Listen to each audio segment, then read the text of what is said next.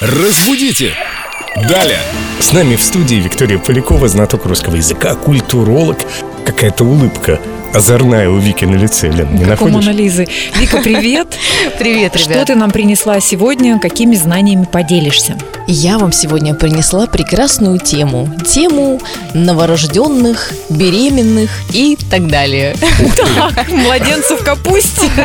Смотри, Я прям как аист сегодня в клювике принесла знания вам. я вообще всегда путался вот с этим новорожденный или новорожденный, и так и так говорят. И я стараюсь избегать этого слова, потому что когда его надо сказать, я всегда забываю, как правильно. Младенец или грудничок? Да. Я тебе сейчас подскажу, Семен, как запомнить. Здесь есть прекрасная буква Ю. Она во многих э, словах станет таким вот катализатором ударения. Вот где стоит буква Ю, там, скорее всего, будет ударение, и в этом слове как раз такой же вариант. Новорожденный. А ударение у нас будет на Ё.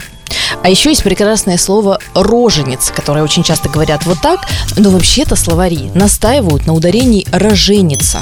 Еще я слышала роженица. Вот каких только ударений в этом слове нет, но роженица считается литературным ударением. И звучит солидно как-то. Авторитет. Сначала женится, а потом роженится. Вот это хорошая запоминалка. Да. Сначала женится, а потом роженится. Прекрасно. Мне кажется, оно запомнится навсегда. И еще есть прекрасное слово, где тоже ставят э, ударение не туда. После родовой.